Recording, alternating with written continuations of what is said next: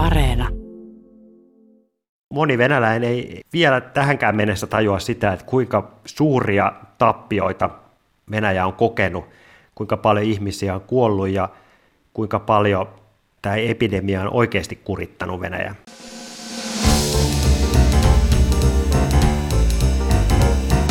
Volga, Volga, talous ja kuolema, pelkoa ja painoa. Wo-o-o-o-o. Mistä maailma puhuu alkoi ensimmäisen kerran historiassaan musiikkinumerolla. Se johtuu siitä, että näin lupasin ja siitäkin, että meillä on meneillään koronan voittajat ja häviäjät teema. Ja tämä nyt alkanut Venäjä-jakso kulkee mun päässä nimellä Talous ja kuolema podcast. Siitä sitten tällainen korvamato, olkaa hyvä. Mutta taloudesta ja kuolemasta siis puhutaan nyt Venäjän kirjeenvaihtaja Erkka Mikkosen kanssa. Onko Venäjä selvinnyt koronasta aivan niin hyvin kuin presidentti Vladimir Putin väittää ja haluaa uskoa? Ja jos Venäjä onkin selvinnyt voittajana, niin onko Venäjä sama asia kuin venäläiset? Minä olen Jenny Matikainen ja langan toisessa päässä on siis Erkka, joka on katkera, koska joutui viimeksi jakamaan aikansa vierailevan tähden kanssa, mutta tänään hän saa loistaa yksin yötaivaalla. Se on erityisen ihanaa, koska mulla ainakin on jotenkin sekava kuva siitä, miten tämä koko koronaepidemia on vaikuttanut venäläisiin. Se saattaa tietenkin johtua mun henkilökohtaisesti vaikeasta Venäjä-suhteesta, eli siitä, että mä en ole koskaan käynyt siellä ja joten en koskaan tiedä, mitä venäläisille kuuluu. Mutta sitä suuremmalla syyllä haluan kysyä Erkalta, miten venäläiset suhtautuvat näihin mullistusten aikoihin ja miten on mahdollista, että kuolemasta kerrottiin vuoden ajan niin suuria valheita? Ja miksi venäläisten keittiöissä saattaa olla edessä kaalia perunadietti, vaikka talous näyttää voivan varsin hyvin? Aloitetaan siitä voittajateemasta. Nierkka, minkä takia Venäjällä tai ainakin Venäjän johdolla on se käsitys, että he olisivat jotenkin, tai Venäjä olisi selvinnyt tästä koronakriisistä jollain tavalla voittajana? No Venäjän johto sekä sitten Kremliä lähellä olevat tiedotusvälineet on koko aika julistanut sitä, että Venäjä on oikeastaan yksi maailman parhaiten tästä koronaepidemiasta selvinneistä maista. Ja se on oikeastaan kolme pointtia. Ensinnäkin se, että nämä Venäjän koronaan liittyvät kuolemat olisi niin paljon alhaisempia mitä monissa muissa maissa. Toisaalta se, että Venäjän talous ei ole kärsinyt niin paljon kuin monessa muussa maassa. Ja sitten kolmanneksi tämä maailman ensimmäiseksi koronavirusrokotteeksi lanseerattu Sputnik-rokote, vaikka itse asiassa Kiina taisi ehkä sitten kuitenkin ensimmäisenä kehittää sen koronavirusrokotteen, mutta Venäjä otti tästä omasta nämä kreditit jokainen omassa maassa saa olla ensimmäinen ainakin omissa otsikoissa, jos niitä pääsee määräämään. Kuulostaa myös siltä, että mun pitää lisätä mun lauluun yksi sana, eli rokote, mutta otetaan ekana kiinni noista kuolemista. Venäjä on ilmoittanut aika matalia kuolleisuuslukuja, mutta nyt ilmeisesti uutisia on tullut siitä, että tämä ei ole ihan koko totuus. Joo, tässä on nyt vähän käynyt samalla tavalla kuin venäläisen klassikokirjailija Nikolai Gogolin kuolleissa sieluissa. Siinähän oli kyse tällaisesta tsaarin aikaisesta maanomistajasta, joka osti kuolleita maaorjia, eli kuolleita sieluja. Mutta nämä oli siis sellaisia kuolleita maaorjia, joita ei ollut vielä virallisissa dokumenteissa merkitty kuolleiksi.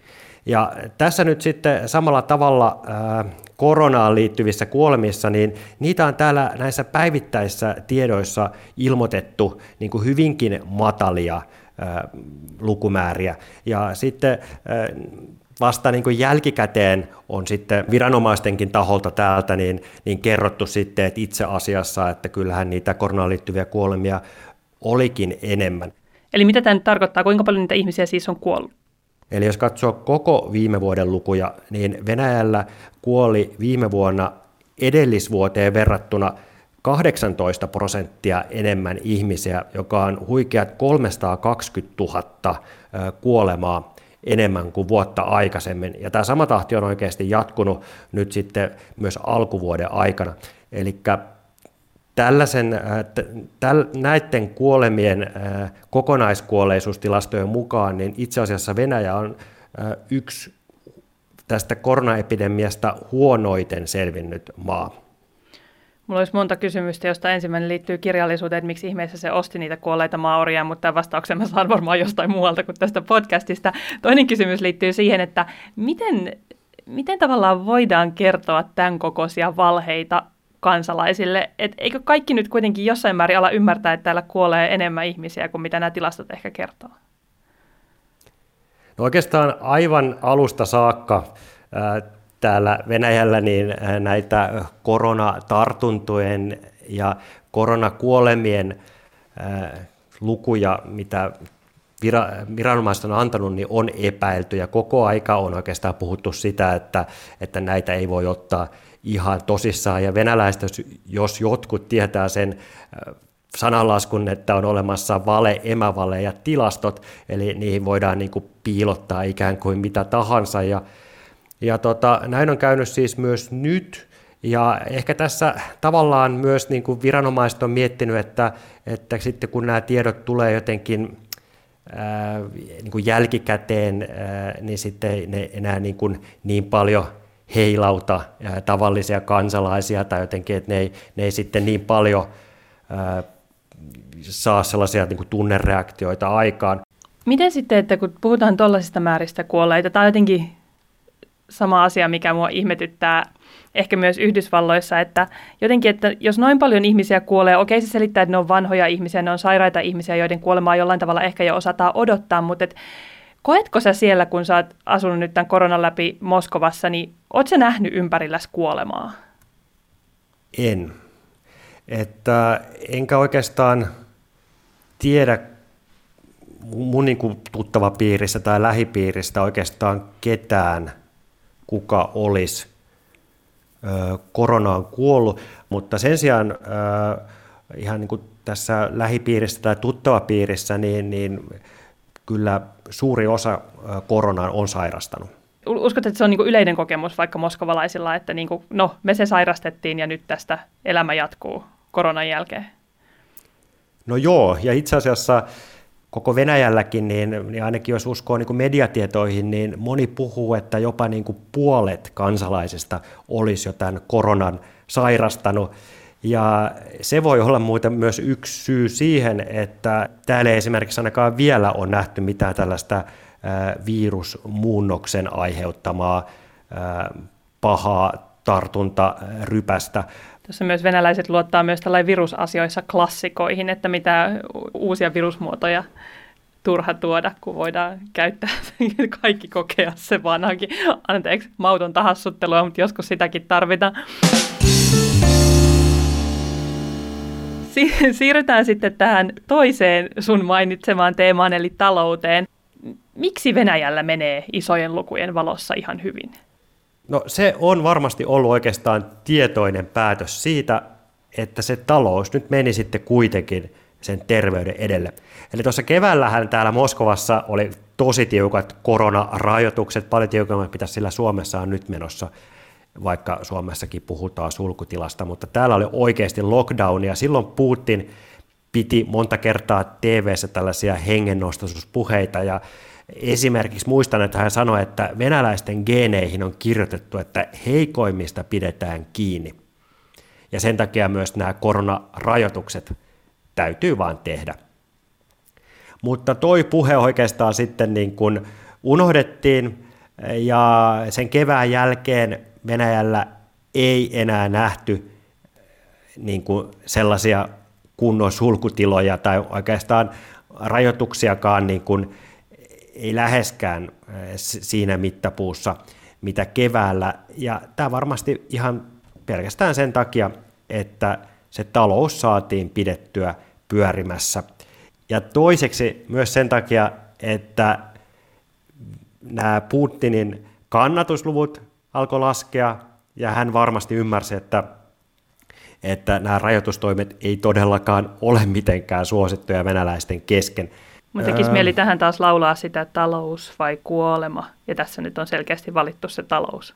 Se valittiin näin, ja se tietysti myös näkyy siinä, että Venäjän talous ei kärsinyt niin pahasti kuin monet muut maat, mutta toisaalta nämä kuolinmäärät on aivan järkyttävän suuret täällä.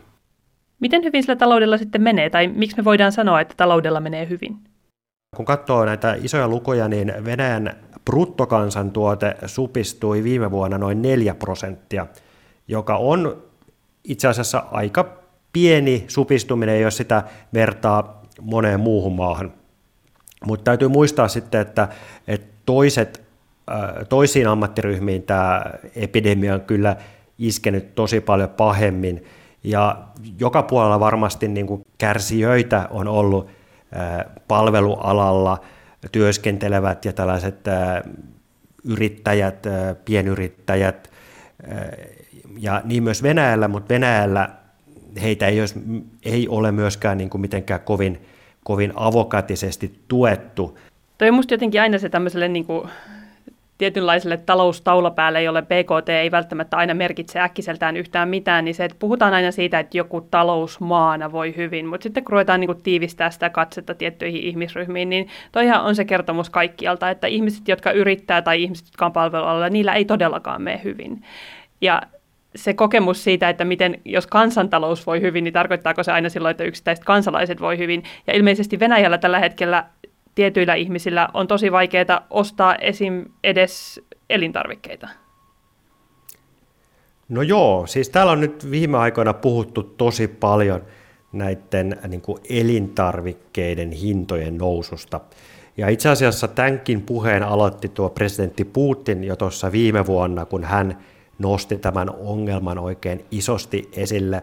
Ja hän esimerkiksi alkoi puhumaan siitä, että kuinka makaronit on kallistunut, ja hän sanoi, että, että se ei tarkoita sitä, että, että joku täällä olisi jotain tällaista fiiniä pasta polognesia tekemässä, vaan, vaan tällaista venäläisten arkiruokaa, joka on makaronit laivaston tapaan, joka itse asiassa on aika sellaista samantapasta niin kuin maka, makaronimörsseliä, tai siis makaroni... Ähm, Mössöä, makaro, mössöä, kuin tota, varmaan missä tahansa niin kuin, Suomenkin lastentarhoissa tai kouluissa tai vanhainkodeissa tai missä tahansa tarjotaan armeijassa. Mutta tota, Putin nosti tosi näkyvästi tämän, tämän hintojen nousun sellaiseksi niin kuin, ykkösasiaksi, mihin valtion tulee puuttua. Ja tämä voisi olla myös sitten se, että nyt siihen halutaan kiinnittää niin paljon huomiota, niin myös jonkinlaista sellaista valmistautumista noihin Duuman vaaleihin, Venäjän eduskunnan vaaleihin, jotka tuolta syksyllä on tulossa. Ja samalla ehkä myös sellaista mm, huomion kääntämistä ehkä jostain asioista sitten toisiin asioihin. Mä oon huolissaan, että onko sulla rahaa syödä makaronisörsseliä tällä hetkellä, jos ruoahinta on kallistunut niin kovasti? No mullahan on rahaa todellakin ja se johtuu ihan siitä, että mä oon niin onnellisessa asemassa, että mulla on palkka euroissa ja itse asiassa äh, vähän saan ostettua sitten ihan sitä pasta bologneseakin soija rouheella tosin, jos ja, ja kun haluan, mutta tota, itse asiassa tämä hintojen nousu just johtuu äh, suurelta osin siitä, että tämä Venäjän ruplan arvo on taas laskenut. Eli kaikille nyt soijapasta polonies ja Erkka tarjoaa, mutta päästäkseni takaisin aiheeseen, niin jos Putin haluaa nyt reagoida tähän hintojen nousuun tai ainakin niin kuin näyttää, että hän on huolissaan tästä hintojen noususta, niin onko Putinin omilla päätöksillä jotain tekemistä tämän hinnan nousun kanssa vai mistä tämä nyt johtuu? Johtuuko se koronasta? Tämä johtuu vähän kaikesta. Tähän ei ole yhtä, sellaista niin kuin yhtä suurta ää, syytä, josta, johon kaikki kutoutuu, vaan tähän on siis Venäjästä riippumattomia syitä, jotka johtuu esimerkiksi siitä, että korona on sotkenut näitä eri elintarvikkeiden kuljetusketjuja. No sitten on äh, tietysti kaikkea tällaisia niin kuin vuosittaisia syitä, jotka johtuu esimerkiksi niin kuin ilmastosta ja sadosta, mutta sitten on näitä äh, Venäjän sisäisiä syitä, äh, esimerkiksi tämä ruplan arvon lasku ja tietysti siihen myös nämä Putinin aivotukset vaikuttaa, eli esimerkiksi tämä Venäjän omat vastapakotteet, jotka Venäjä siis silloin 2014 julisti EUlle ja muillekin länsimaille sen jälkeen, kun, kun länsi oli ensin tämän krimivaltauksen takia Venäjälle näitä pakotteita julistanut, niin, niin nämä vastapakotteet, niin näähän liittyi näihin elintarvikkeisiin juuri. Kaikki muistaa niin kuin nämä Oltermanni pakotejuustot, niin nämä vastapakotteet on myös sellainen yksi asia, joka, joka sitten tota, on kallistanut näiden ää, niin kuin venäläisten kuluttajien hintoja. Eli silloin ei ole niin kuin sitä oikeaa kilpailua täällä ää, markkinoilla. Venäläiset syö omia juustojaan tai juustoja, joita on tuotu jostain maista, joissa, joille ei ole näitä pakotteita julistettu. Eli tota, jos haluaa siihen vastabolonieseen vielä niin kuin juustoa päälle, niin sitä tulee kyllä kallista. Musta oli mahtava, miten sä just kytkit tämmöisen ison, vaikean maailmanpoliittisen teeman yksittäisen ihmisen ruokapöytään. Just, just tätä me tarvitaan, koska monesti just jotkut pakotteiden merkitystä on vaikea käsittää, mutta tässä se nyt nähtiin. Joo, ja sitä paitsi äh, itse asiassa kaksi sellaista elintarviketta on, jotka ei ole kallistunut tässä kymmenen vuoden aikana. Ne on peruna ja kaali. Eli siitä saa jo ihan hyvät murkinat. Jotenkin tuosta, kun puhutaan ruoan kallistumisesta, niin näin niin kuin itse laman lapsena mulle heti nousee muistikuvat sieltä silloin, kun Neuvostoliitto sortui ja silloin ruoka ei ainoastaan kallistunut, vaan se myös loppui kesken. Ja heti se, että Venäjällä on pulaa ruoasta, tai ei pulaa ruoasta, vaan niin kuin ruoka kallistuu, jolloin ihmisillä on pulaa ehkä ruoasta, niin nousee sellaiset, että ollaanko nyt jonkun vallankumouksen alla? Nytkö siellä tapahtuu jotain? Onko siellä mitään tällaisia kaikuja ilmassa? No joo, siis sillä tapaa kyllä, että asiasta keskustellaan täällä mediassa ja senkin takia, että tällä yhdysvaltalainen mediayhtiö Bloomberg, joka on hyvin arvostettu, niin arvioi tässä ihan taanoin, että, että Venäjä on yksi sellaisista maista Brasilian, Turkin, Nigerian ja Intian ohella, jossa tämä ruoan hinnan nousu uhkaa eniten yhteiskuntarauhaa. Ja tietysti tämä, tämä ruoan kallistuminen on myös niin kuin venäläiset, venäläiset näkee sen niin kuin ongelmaksi. Ja tuossa äskettäin tuli tällainen riippumattoman levaratutkimuskeskuksen kysely, joka kertoo, että venäläiset pitää tätä ruoan hintojen nousua niin kuin pahimpana ongelmanaan. Toisaalta kun katsoo vähän aikaisemmin, niin, niin tota, tämä ruoan hinnan nousu on oikeastaan sellainen kesto-ongelma eh, venäläisillä ja, ja aikaisimpina vuosina vielä niin kuin enemmän ihmisiä on pitänyt sitä niin kuin eh, pahempana ongelmana. Eli tota, tässä täytyy vähän tietysti myös, myös katsoa, katsoa tota kauempaakin, että et, et mistä on kyse. Mutta siis sinänsä toi, toi tota, eh, on varmasti totta, että et, et jossain vaiheessa se katto myös tulee vastaan ja, ja nyt on siis viimeisen kymmenen vuoden aikana venäläisten todelliset tulot laskenut. Venäläisten keskitulo on tällä hetkellä vähemmän kuin vuonna 2010.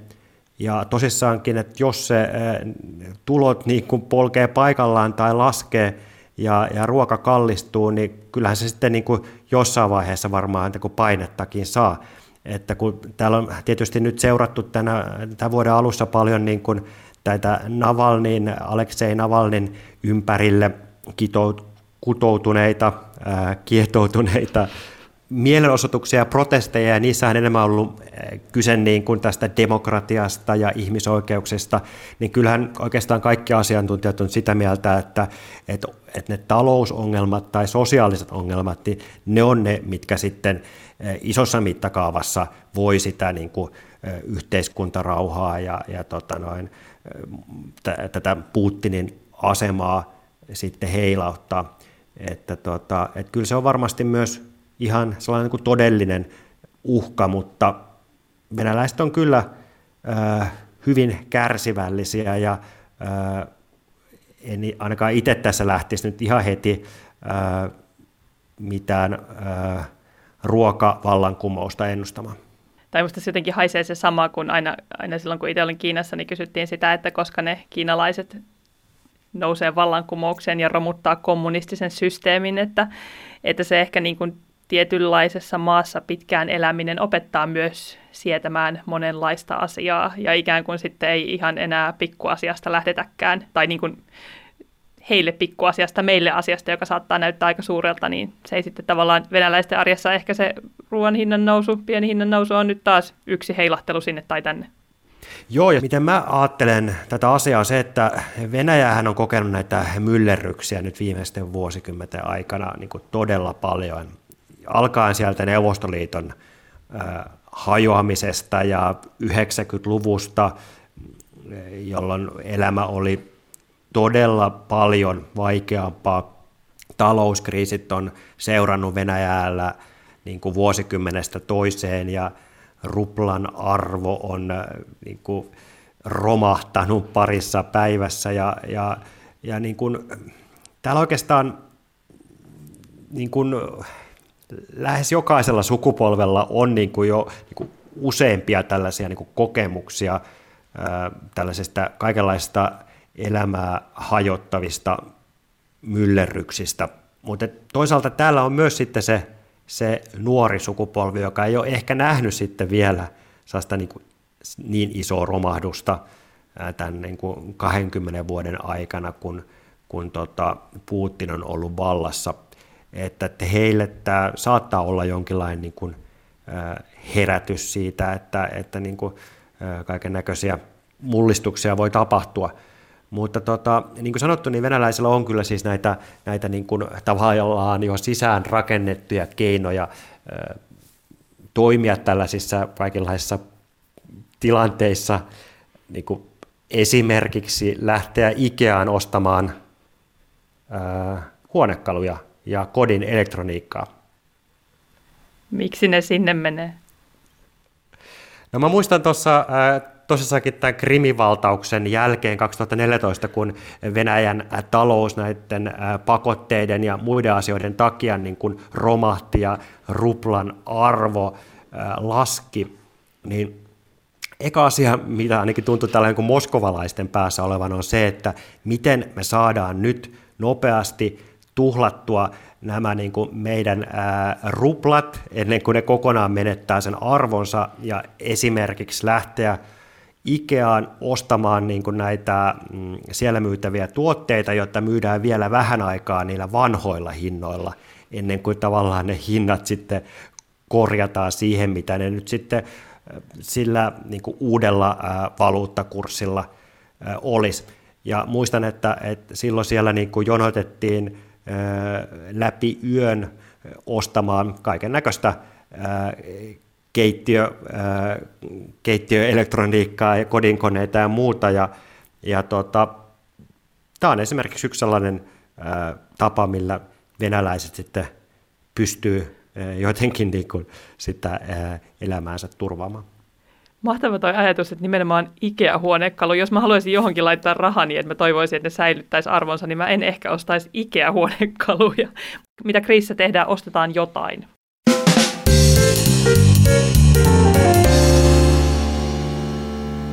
Ennen kuin haluan sun selittävän meille, kuka on Venäjällä eniten kärsinyt koronavuoden aikana, niin puhutaan siitä rokotteesta, koska se nyt selkeästi on Venäjälle sellainen, katsokaa mitä me olemme tehneet.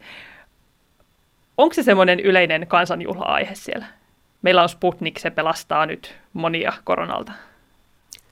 No kyllä taas, jos katsoo sitä telkkaria, niin se on.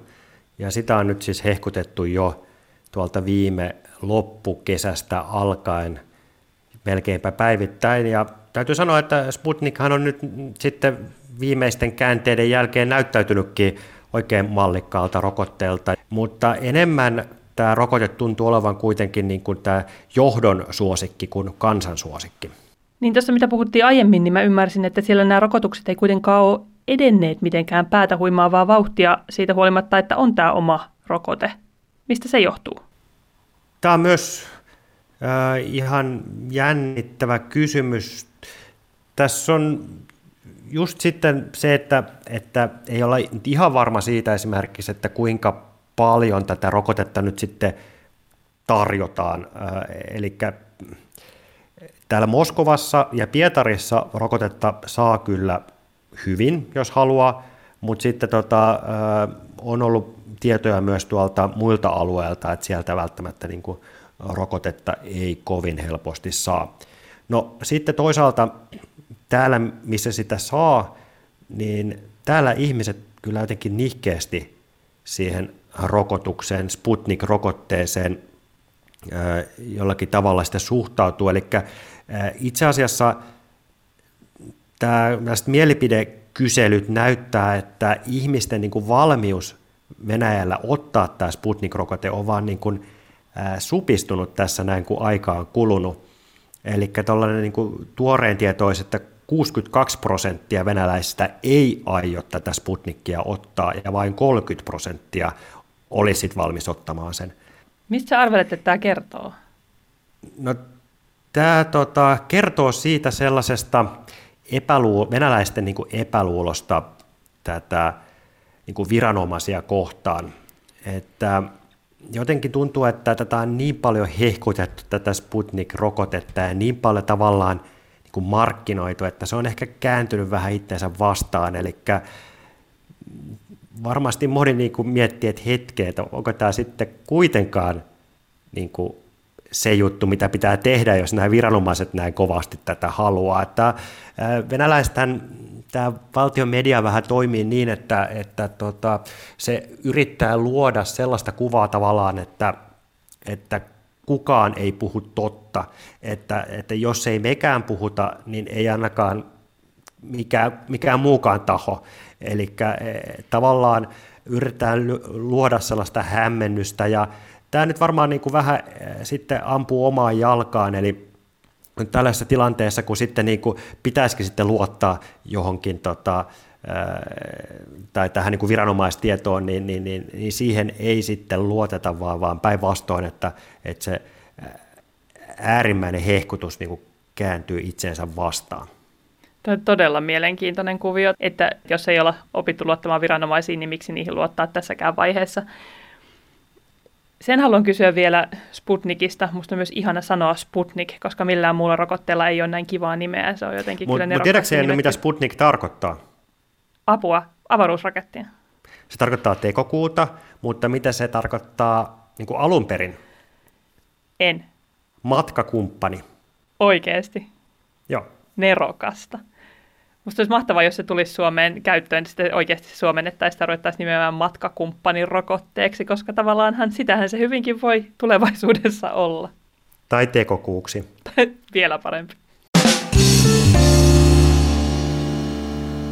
Nyt mä haluan vaatia sulta vielä loppuanalyysin siitä, että jos tämän body, body kolmikon teema on ikään kuin voittajat ja häviäjät, me vähän puhuttiin nyt siitä, että onko Venäjä ja venäläiset niin kokonaisuutena voittajia vai häviäjiä, mutta miten sitten, jos katsoo Venäjän sisällä, että jonkunhan myös niin kuin siellä jotenkin ainakin järjellä, että jos, jos tämä on jonkunlainen nollasummapeli, on oltava, että kuka siellä niin kuin kärsii koronan seurauksista eniten, tai kuka nämä viulut niin kuin maksaa?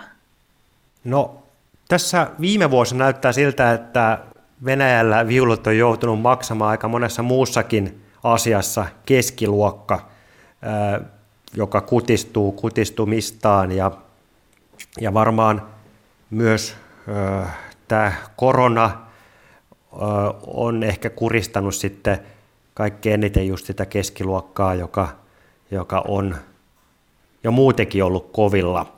Ja esimerkiksi valtiovalta on tukeaan suunnan, suunnannut etenkin niin kuin lapsiperheille ja että, että jos sattuu olemaan sitten vielä niin kuin keskiluokkaa ja lapseton, niin sitten varmasti niin kuin selvästi häviäjä koronaepidemiassa. Ja voittaja on kyllä niin kuin ainakin vielä ihan selvästi tämä Putinin hallinto, joka on pystynyt tämän niin kuin nerokkaan informaatio-operaation avulla kääntämään katseita oikeisiin suuntiin ja tavallaan estämään sellaisen niin kuin kokonaiskuvan, niin kuin todellisen kokonaiskuvan muodostamisen ja tavallaan sillä tavalla kyllä voittanut, että et, et moni venäläinen ei vielä tähänkään mennessä tajua sitä, että kuinka suuria tappioita Venäjä on kokenut, kuinka paljon ihmisiä on kuollut ja kuinka paljon tämä epidemia on oikeasti kurittanut Venäjä. Kun sä sanot, että on onnistunut kääntämään katseita niin kuin he tavallaan hallinnolle suotuisiin suuntiin, niin mihin suuntaan se katse on käännetty vai onko se vain nimenomaan hajautettu niin, että se kokonaiskuvan muodostaminen on mahdotonta? No se on käännetty tähän Sputnikiin, matkakumppaniimme. Sitten se on käännetty ehkä näihin talouden isoihin lukuihin. Ja sitten se on myös käännetty näihin vihollisiin, jotka uhkaa Venäjää ja tekee kaikkensa, että Venäjä ei pystyisi selviämään. Ja, ja tämä on jännä. Tämä on taktiikka, mikä on usein käytössä täällä, mutta, mutta se kerta toisensa jälkeen näyttää tuottavan tulosta.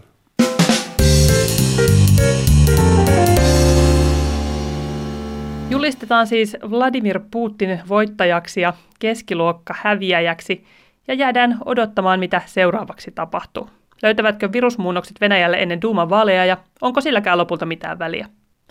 Ehkä keskiluokka ratsastaa Ikeaan ja taipuu taas, mutta ei katkea, tai kuten Frederiksen sanoisi, villinä ja vapaana, o, o, o, o, o. Seuraavassa jaksossa lupaan ei lauleta, vaan katsotaan mantereelle, joka on rokotusjonon häntäpäässä, ja myös manner, missä koulujen koronasulku tarkoittaa monille koulutien katkeamista lopullisesti. Tuleeko Afrikasta koronamaan osa? Siitä kertoo tietenkin Liselot Lindström. Kiitos Erkka, kiitos kun kuuntelitte. Minä olen Jenny Matikainen ja tämä oli Mistä maailma puhuu.